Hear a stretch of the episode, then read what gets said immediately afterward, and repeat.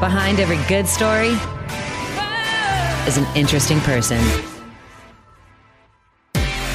This is Person of Interest with Q102's Jeff Thomas. All right, so welcome to this edition of Person of Interest. Ryan Mooney Bullock, did I pronounce it right? You got it. Yeah, she's uh she's a married mother of 4 That's right. and if that doesn't keep her busy enough, she's also the executive director of the Green Umbrella. And I'm about to get an education. I heard saw it's green. I went home. I changed my shirt. I'm wearing a green shirt. I saw you were wearing a green jacket when you came in today. That's right. We try to wear green as much as possible. Tell us about the Green Umbrella and what exactly is the Green Umbrella? What do you do? Green Umbrella is Cincinnati's Regional Sustainability Alliance. So we're all about making Cincinnati as green as possible, and not just the city of Cincinnati, but the region as a whole. Is this a nonprofit? Yep. Yep. We're a nonprofit organization. We're actually a very small organization in terms of staff, but the way we work is we try to pull together everybody in the region who's focused on a particular issue and try to get them to collaborate and work together so they can make a real difference around that All issue. issues related to green. Exactly. And how exactly do you do that?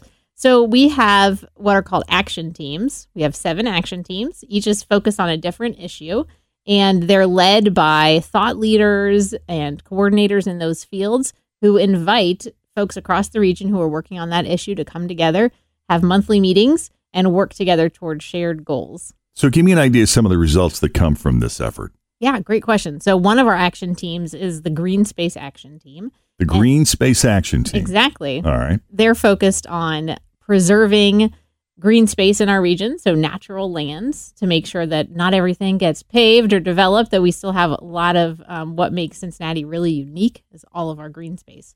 And so back in 2011, they set the goal of preserving an additional 8,000 acres of green space in our region. Well, they blew through that goal a couple of years ago and have now increased it significantly and are just working to continue to expand not only the amount of green space in the region, but the quality of that green space. They teach people how to remove invasive species from their properties or how they might be able to donate land that they have that they want to make sure stays as a natural area. It sounds like you're not getting, I mean, if you're that successful, you could not have been getting a whole lot of resistance aside from the fact that you've got people that are doing their job well. Uh, have you found that people in the community embrace the efforts or have you been met with uh, a certain amount of resistance? You know, it depends on the issue area. So, Green Space is one of our most successful teams. And I think a lot of that has to do with the passion that people in our region feel about having a quality natural environment. You know, Cincinnati Parks has one of the largest park systems in the country. Mount Airy Forest is actually the largest public forest in the United States. No kidding. Yeah, so we have these really spectacular gems around the region. So that's one area where I think people feel a lot of pride around, you know, something that we have that's special here. Sure. Um, there are other areas that are less sexy, you know, for lack of a better word. So one of our action teams, the waste reduction action team, they are super successful in what they do, but they have a goal that is really hard. It's they're trying to actually reduce the amount of tons of waste going to our landfill by 33% by 2020. is a really bold goal when they set it.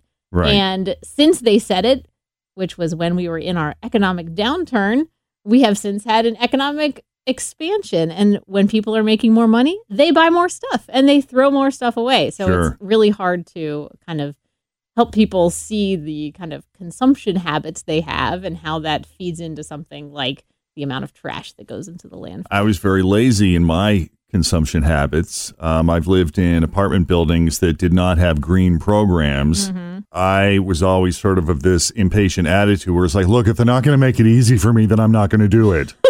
and when I moved into this, so uh, I live in Avondale now, and so I have I have my own trash bin and I have my green trash bin, and they're very clear about you know what goes in the green. And I had the opportunity to tour the Rumpke recycle facility. But since then, it's my understanding, and I'm sure you can set me straight on this, that most of what we've been able to recycle and send off to China to repurpose is now not being accepted in many of these places. And what are we doing with all of that? That's a great question. So that was actually, you know, when the whole China recycling story broke a few months ago, there was kind of a temporary freeze on the market in terms of where all, where's all this, especially plastic waste, going to go that China is no longer taking. And the reason they didn't want to take it anymore is because the the waste stream was so contaminated in the sense that there was so much stuff that was not recyclable by their processes mixed in with what they could actually use. So they basically said, well, if you're not going to sort it well enough, then we're not going to take it because it's costing us a ton of money to try to sort out the bad stuff from the good stuff. So there was kind of a temporary freeze and a, a real shift in the market for a little while um, when that happened or when that announcement came through. But the domestic markets have stabilized a little bit. So that plastic waste is finding homes. It is being purchased domestically. It just took a little while for the, the to figure out to exactly out. how Yeah. they were going to make that happen. Let's talk about some of the trails, and then eventually, I'm gonna. I want to kind of circle back and get to know you because being a mother of four, you're, you know, you're balancing quite a bit. Yep. But this is something that I'm sure is important to families. Are the trails you've been creating? Yeah. Tri State Trails is one of the initiatives of Green Umbrella. And so we have a staff member who's specifically dedicated to basically building partnerships around the region and helping municipalities and other nonprofits get trail projects going, getting the getting um, passionate citizens to advocate for them, but also to help entities apply for these huge federal grants and other funding opportunities that allow them to build trails because trails are very expensive. I, I know who knew that it was that expensive. So Yeah. you can't just like you know create a pathway through the woods. Right. Uh, you got to find places that I, I guess are regularly maintained Yeah. and safe. And we're mostly talking about um, biking, walking trails. So they're typically paved. So this is not like hiking trails through the woods.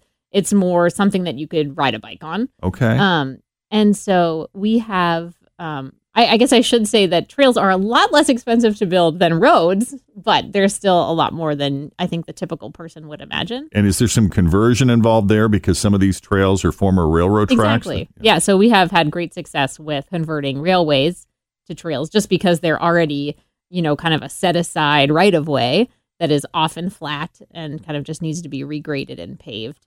Um, so the Wasson Way Trail actually just had its opening of its first section of trail, kind of behind um, Withrow and Rookwood. And so, and that was, I mean, I've been around long enough. I haven't lived here my whole life, but I've been around long enough to remember when that was a, a railroad track that was being Yeah. used by actual freight trains. yeah. and I'm going to put you on the spot here and ask you a question you may not know the answer to, but it does seem like so many railroad tracks, there, there seems to be less rail traffic. I don't know if that is a real world circumstance throughout the United States, but at least here locally, Yeah. we're seeing more and more of these railroad tracks that were at one time being used and converted to trails. And do we know why that is? I do not. No, but great question. But it presents an opportunity for you. yes. And I would imagine that's even more expensive to convert. Right. You definitely have to remove the tracks. That's the first step. But one thing that's very convenient about using former rail lines is that there is already kind of this uh, Clearing. clearing that is segregated from the road. Yeah. So we put bike lanes in wherever possible. And that's something that we're really encouraging more municipalities to look at, especially as they're repaving or restriping roads, anyways. Add a bike lane if you have enough space. Um, but a lot of people feel a little safer on a bike trail if they don't have a lot of experience riding on the road or if they're riding with their kids and they want to have a place where they don't need to worry about um, a large vehicle and their small child. Have you noticed that the environmental concerns seem to be different in more rural areas versus more urban areas? Yeah, I think um, I think it's a great question, and I feel like people across our region, no matter where they live, are going to be concerned about things like the quality of their water and the quality of their air, and you know if they have a nice place to go and spend time outside. Transportation maybe is an example of something where there would be a difference in opportunities or interests, kind of from the urban, suburban, and rural perspectives. Cincinnati right now is, I would say, facing some challenges in the transportation world. Metro, our regional bus system, Boy. is underfunded Yeah. and is having a hard time figuring out where to get funding that would help them to improve their service. It's kind of this catch 22, right? Like they um, don't have enough money to run buses as frequently as they would like or on as many routes as they were like. So then it becomes less useful to the people who want to use those buses. So Right. maybe then people are moving from riding the bus to buying a car. Um, so it's a tricky situation. They kind of need to get to a point where there's enough riders that they can provide service for them, but how do they get there if they don't have enough service? Well, and it's always been my perception. I don't know if this is necessarily the reality, but it's been my perception that there is this strange resistance to uh, allowing more bike traffic on roadways. You know, I mean, even that Central Parkway bike path, which for all intents and purposes seemed to take an act of Congress to make that happen. And even when it did, people were confused and trying to undo it. And Yep. uh, the last trip I took to uh, Amsterdam, uh, just just driving through Holland, it's just it's built into their transportation infrastructure. It's the way of life. And it's yeah. the easiest thing. It's not a problem. And why we have such a hard time wrapping our brain around how we can coexist. We can do both. Yet we put so much money into expanding roads as if that's going to solve the problem. Exactly. And I think you nailed it. You know, we have a very car centric mindset in the US, and that really started with the advent of, you know, the interstate highway system in the 40s and 50s. It's not that long ago that we really made this huge shift. And unfortunately, a lot of it was driven by car companies, right? Like they realized, oh, if we can get rid of that trolley system, all of a sudden we've got a huge demand. And so there was unfortunately kind of a systemic attack on public transportation across the country. You know, Cincinnati had these amazing electric trolley cars that ran all over the city. You know, we had a funicular that carried people from the base of the hills to the top of the hills so they didn't have to, you know, circuitously wind their way around. Right. And as we moved away from that infrastructure and invested in infrastructure for vehicles, um, we kind of closed off a lot of our options, unfortunately. I'm originally from the Boston area, Mhm. and I think it is one of the best and most efficient public transportation systems in the world because you know it's multi-pronged. Not only do you have uh, an incredible bus system, but it works in conjunction with uh, the subway system, which uh, has connections to the commuter rail system, and Yeah. there's really no place within the greater Boston area and points beyond well into the suburbs Yeah. that you can't travel from point A to point B easily and efficiently and cheaply Right. but I understand. I own a car. I love to drive. I love road trips. Yeah. But I also love getting somewhere quickly. And especially in cities, as we gain more traffic here in the greater Cincinnati area, you know, there's going to come a point where it is more efficient. I would think it would be more efficient to invest in our public transportation infrastructure so that it's more available to more people and they can get to more destinations. And the family in Mason that wants to go to a Reds game but doesn't want to take their car can get from Mason to Great American Ballpark efficiently, cheaply, and easily. Yeah. And one of the challenges is if our only transit option is on the roads with the vehicles that are increasing, then transit doesn't necessarily become faster. But when you add in rail or, you know, there's uh, bus rapid transit options where the buses kind of have a designated roadway Or or lane. lane Yeah. then transit starts becoming faster. And so, you know, I lived in Chicago for many years and it was easier to take the train and the bus Oh, than it was to drive because parking is so expensive, traffic is so bad. But until you kind of make transit the easier option, it's hard to incentivize people. Can I tell you, I learned a lesson when I went to Chicago. I flew into O'Hare. And I wasn't traveling heavy, you know. I, it's not like I had a whole lot of luggage. It's not like I couldn't do this. I knew that I could take the CTA from the airport Yep. into the city, but I, I didn't really know where it was, and I didn't know how. And I was irritated that my flight was delayed, and I was feeling kind of, I was feeling like a diva. and so I got a Lyft Lux Oh, that picked me up and it was nice and it was air conditioned and I could spread out in the back seat. We sat in traffic for an hour and a half. and the whole time we're sitting in traffic, train after train after train from the airport into downtown are just whizzing past Uh-huh. me.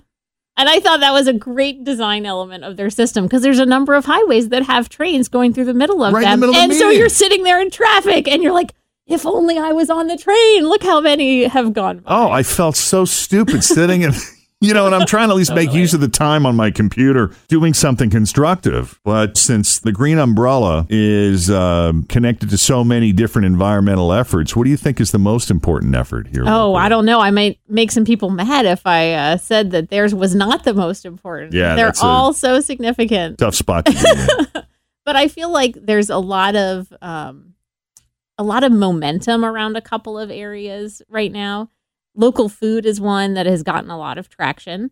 Um, so I think we've seen over the across the country, but in Cincinnati in particular, just this explosion in interest in food in general and kind of where ingredients are coming from. So you see more and more restaurants who are bragging about where they get their food from. So you walk in and you might see a board that says, you know, today our chicken is from, you know, this local farm and our milk is coming from here and our our vegetables are coming I always wondered here. if that was for real. Is that really for real? It's like, for no, it- real. and it's something that people are are really getting excited about. More people are growing backyard gardens or participating in community gardens. And our local food action team is really focused on increasing the places at which you can get local food, whether it's your community garden or a restaurant or a grocery store or a farmer's market. Uh, and they really want to see an increase in consumption of that food. So, more and more people shopping and spending more of their dollars on local food. They have a what's called a 10% shift campaign right now, trying to get people to pledge to shift 10% of their monthly food budget to buying local. So if you have a $300 monthly food budget, that's just 30 bucks that you're spending locally. If only 10% of our region shifted 10% of their budget, that would result in $56 million investing in our local food economy each year. So Yeah. it's a huge difference if it's something that just kind of becomes a part of people's mindset when they're shopping. All right. Well, we're going to take a break right here. But when we come back with Ryan Mooney Bullock of the Green Umbrella, we're going to learn how, as a mom of four kids, how tough it really is to not just talk the talk, but walk the walk and live green. Plus, what we can do right now, easy things that we can do right now to help keep our planet safe and clean. As Person of Interest continues next. We'll be back with more Person of Interest in a moment.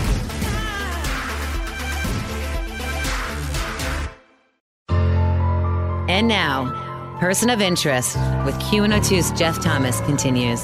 All right, welcome back. Our guest today, Ryan Mooney Bullock, married mother of four, who is also the executive director of the Green Umbrella here in Cincinnati. They've been around for 20 years now, and they're the leading environmental alliance in our region, kind of putting us on the map nationally in all of their green space and sustainability efforts. I got to tell you, overall, Cincinnati has set a pretty bold environmental goal for itself. And I would think, you know, when you go shopping, you're a mom of four kids. How how tough is it to not just not just live green, but to think green and shop green, Uh huh. eat green? Yeah, you know, it's something that I've been doing for a long time. So I've been kind of an, a passionate environmentalist ever since I was a kid, really. Um, What got and, you interested in You environmentalism? um, I have to say, my best friend um, growing up, I spent, you know, half my life at her house.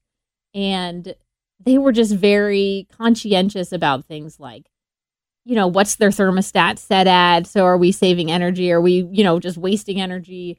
Um, thinking about things like composting. She got me involved in a local um, youth environmental group called One Earth, One People when I was a kid. And were they one of those families where, like, if it's mellow or, or if it's yellow, let it mellow. If it's brown, flush it down. I don't remember that about them, but that's something we definitely do in our house. Is it really? Oh yeah, yep. And part of the reason is because um, not just to conserve water, but in Cincinnati, our one of our biggest challenges related to water is combined sewer overflows. So we have a combined sewer system where rainwater and sewage from houses and buildings combine into the same pipes. So we're particularly in our household, if it's raining, that's our big time where we're trying not to send a bunch of water down into the Oh, no kidding. Yeah. Basically, the um, combined sewage, so that means whatever you're sending down the drain at your house, whether it's from the toilet or the dishwasher or the washing machine, is going into the same pipes that the stormwater is just flooding into. And when those pipes reach a certain capacity, the wastewater treatment plant cannot handle all of that, and the water goes directly into the river. So it starts mixing. Yeah. So we get literally raw sewage mixed with stormwater flowing directly into the Ohio River, the Mill Creek, other waterways around the I'm going to think about that every time I use the restroom during a rainstorm. There now. you go. Wow. And we do little things like it doesn't always happen, but let's try not to run the dishwasher or do our laundry when it's raining. Let's wait until Huh. it's dry.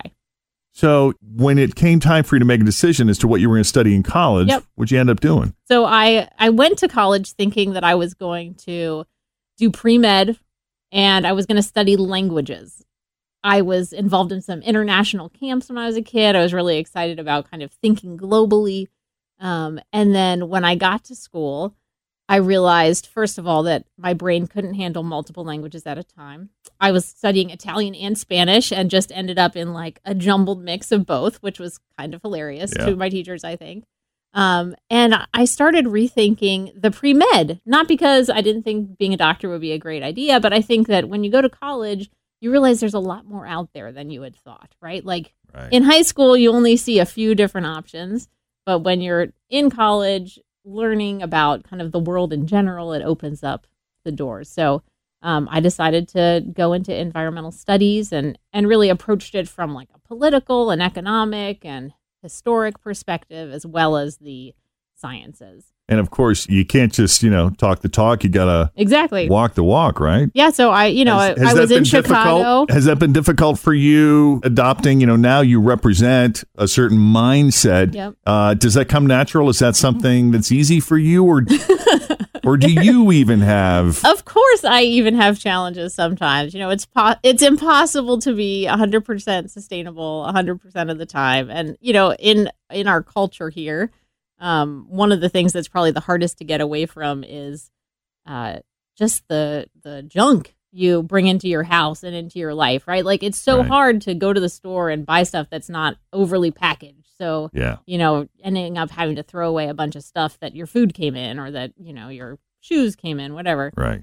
Um, we try to do as much like secondhand shopping as possible. Hmm. And thankfully, my kids are not opposed to this yet. My oldest is 11, but they're not, you know, super fashion focused.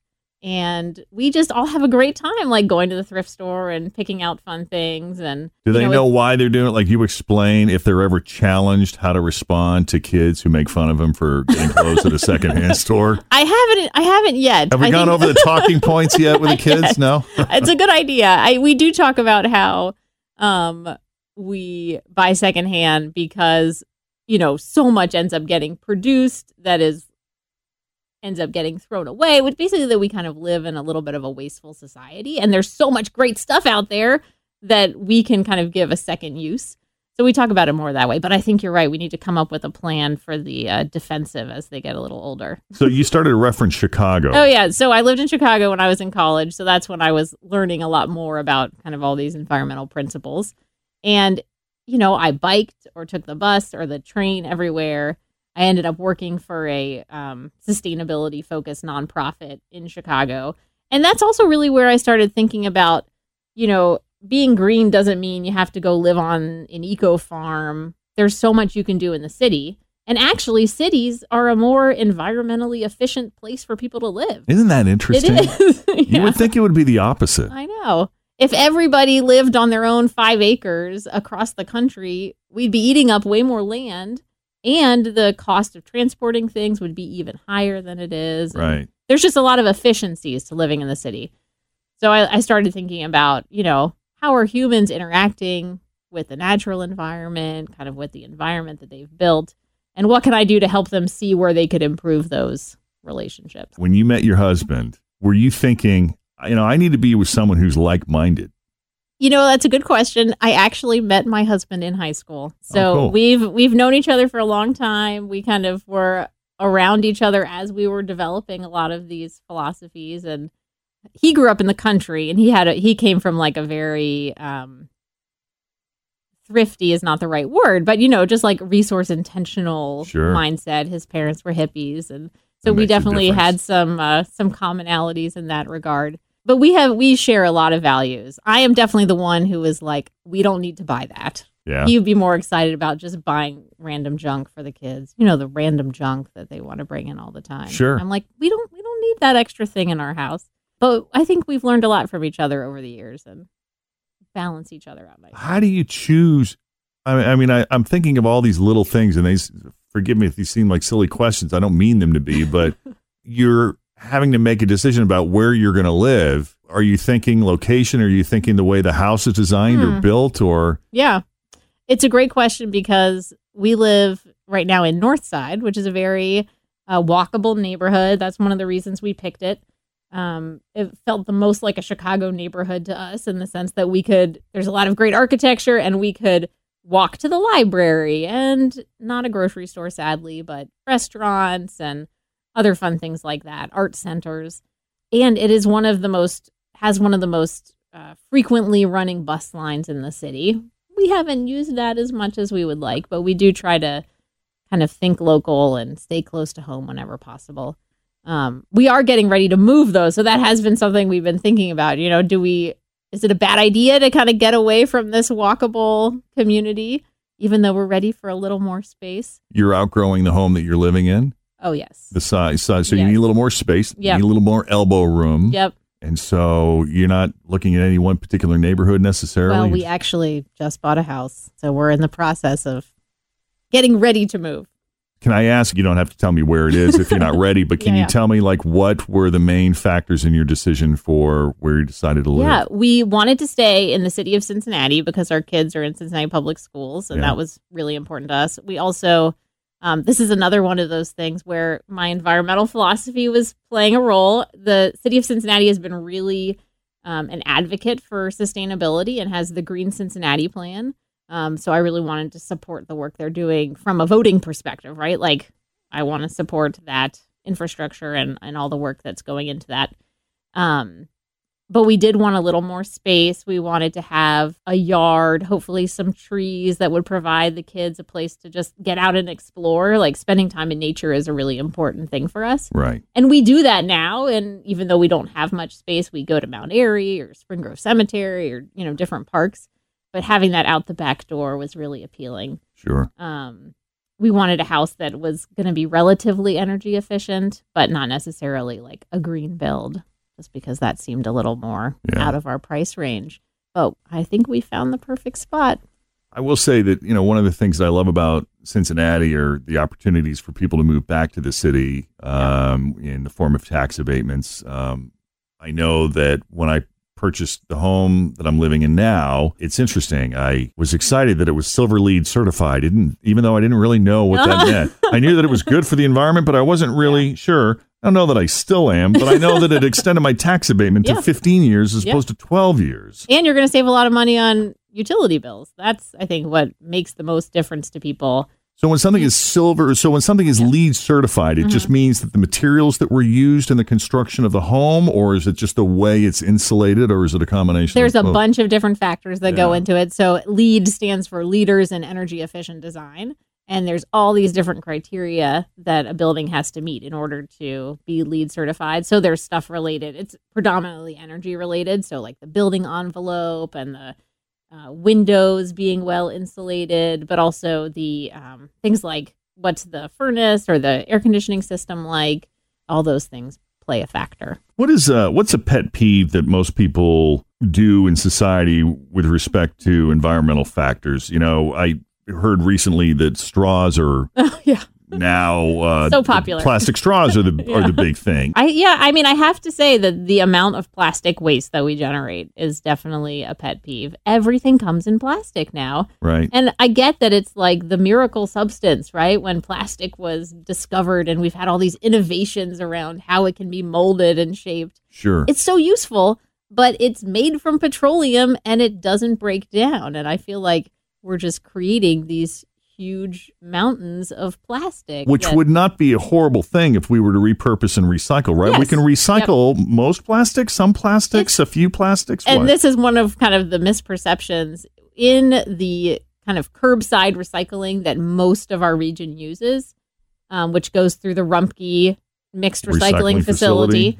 The only types of plastic they can take are bottles or jugs. Ah, So if it has a narrow mouth Yeah. and then a wider body, and that's just because of the way that the plastics are manufactured and recycled. So their system cannot currently accept any other kind of plastic. So when that stuff gets into their system, it kind of gums up the works. So Mm. that's one problem. It creates inefficiencies. But then because there's not an easy way to recycle those, uh, you know, yogurt cartons and all the other things that we generate, clamshells on a daily basis, it just ends up getting landfilled. You can take it to places like Whole Foods, which accept this other type of plastic waste, but you know, what are there three or four Whole Foods in our region? And most people don't want to just like stockpile their plastic and drive it somewhere. if you want to make an impact, if you want to make a difference, what can people, tangible things that people can do right now to help keep our planet safe and clean? Easy steps, beginner steps. Great, great. Go to a farmer's market and support a local farmer. It might not seem like that's helping the environment directly, but you're reducing the transportation related to moving food around. Most local farmers are operating much more sustainably than kind of the big farms um, that are responsible for, producing most of our food. Um, another thing that you can do is plant a tree. I know the Arbor Day Foundation would be happy to hear me say that, but trees not only taking carbon dioxide, so they're cleaning the air, but they're also a great solution for stormwater control. So we have, hmm. as I mentioned, all this stormwater sheeting off our land all the time, especially with our roofs and paved surfaces. And trees are really like the number one tool for absorbing that water. Um, there's actually a great website called treesandstormwater.org that was developed locally that describes kind of what the ideal trees are for planting. Trees intercept rainfall and help increase infiltration, the ability of soil to store water. And they look nice, right? They improve your property value. They do. You know, I think thinking about what you buy is another simple thing that people can do. So whether that's deciding to purchase something that has less packaging, like if you're buying broccoli at the grocery store, getting it just loose as a head instead of you know cut up and plastic in and contained in a plastic box. Oh, you know, I see. Would for example, yeah. something you could do. And it seems like everybody wants to buy things online now. When mm. they buy stuff, they buy things online, yep. which creates more packaging. And yes. some companies are better than others in terms of how they package things yep. they ship. Yes, it is definitely a little bit of a nightmare being generated from the the shipping business. And yeah. I get that it's convenient. I buy things online too but you know thinking about where you can be a little bit more efficient in your resource consumption. I think those are my top ones that in terms of what people can do on a daily basis. Well if people want to learn more about the green umbrella yeah you can check out greenumbrella.org we also have a facebook page and a twitter page. And one thing i do want to mention i'm sorry i should add into our list there is you know getting your kids outside i feel like is a great thing that's going to have long-term payoffs not only for their personal health and, and well-being but I think that was one of the reasons that uh, I got interested in environmental issues because my family spent a ton of time outside. You know, we would go camping occasionally or go check out local streams and play and just kind of having that sense of curiosity and wonder about the natural world and how I could play a small part in keeping it nice. Is there a way to get more trash cans? in certain neighborhoods because I'll yeah. tell you what, you know, I live in a neighborhood where there really aren't any um, unless they're around public buildings. Yeah. But I live in a residential neighborhood that, well, it's kind of on the board. You know, I live in a part of Avondale that sort of borders on the northern end of the Children's Hospital yeah. campus. But we get a lot of traffic through there mm-hmm. from people who come from all over. And, you know, there's a handful of people that it doesn't take much to create a mess on the roadways. And I am literally out there every day with my little, it's called a litter getter. Uh-huh. And I am picking grabber. up stuff around the, yeah, because, and a lot of it sort of like blows down the yep. street. I was talking to Ozzie Davis not that long ago, and uh, he said, you know, getting people to come around to the mentality that, look, this isn't just my neighborhood, but, you know, we need places where people can put this stuff. Yes, right. There's not a place to put it, which is part of the problem. I know there are occasionally kind of campaigns to get neighborhoods to install more tr- receptacles, but I'm not sure what the current place to look for for that is. I think maybe the city or the county mm-hmm. might have resources. But there's also a lot of great organizations like Keep Cincinnati Beautiful who host these neighborhood wide cleanups periodically. And that's a great way to get involved. And, you know, it's a simple thing to do. You go out for an hour or two and pick up some trash, and, you know, you can show your kids that it's easy to give back and, you know, help be responsible for their neighborhood. She's uh, she's a mom of she's a married mom of four. she's the executive director of the Green Umbrella, and uh, she's trying to walk the walk. You know, that's right in, in her everyday, and that's not an easy. And trying to change the hearts and minds of those who are. It's like it's not a speedboat. You know? that is so true. Like, We're out there in our like kayaks. make a U turn in an ocean liner. You know, yep, yep. It and, takes time. You know, fortunately, Cincinnati has a lot of um, passionate, not only individual citizens, but corporate citizens too. So we have a lot of businesses here who have a strong commitment to sustainability and um, are already leaders or have the potential to be leaders in this space. So I'm excited. And if they want to get involved, them. they can contact you as well. of course. Yep. Ryan Mooney Bullock, it was great having you. Thanks for coming on Thanks. Person of Interest. It's great meeting so you. much, Jeff. Person of Interest is produced by Natalie Jones. If you found Ryan as interesting as we did, send us an email to POI, which stands for Person of Interest. POI at WKRQ.com. We always welcome your thoughts. Uh, feel free to make a suggestion for a future Person of Interest. We're going to keep on producing these episodes as long as you continue to listen, so make sure you check back with us. Don't forget to rate and review us on iTunes. Until next time, for Person of Interest, I'm Jeff Thomas. Thanks for listening. These are the people behind the stories that matter to you. Thanks for listening to Q102's Person of Interest with Jeff Thomas.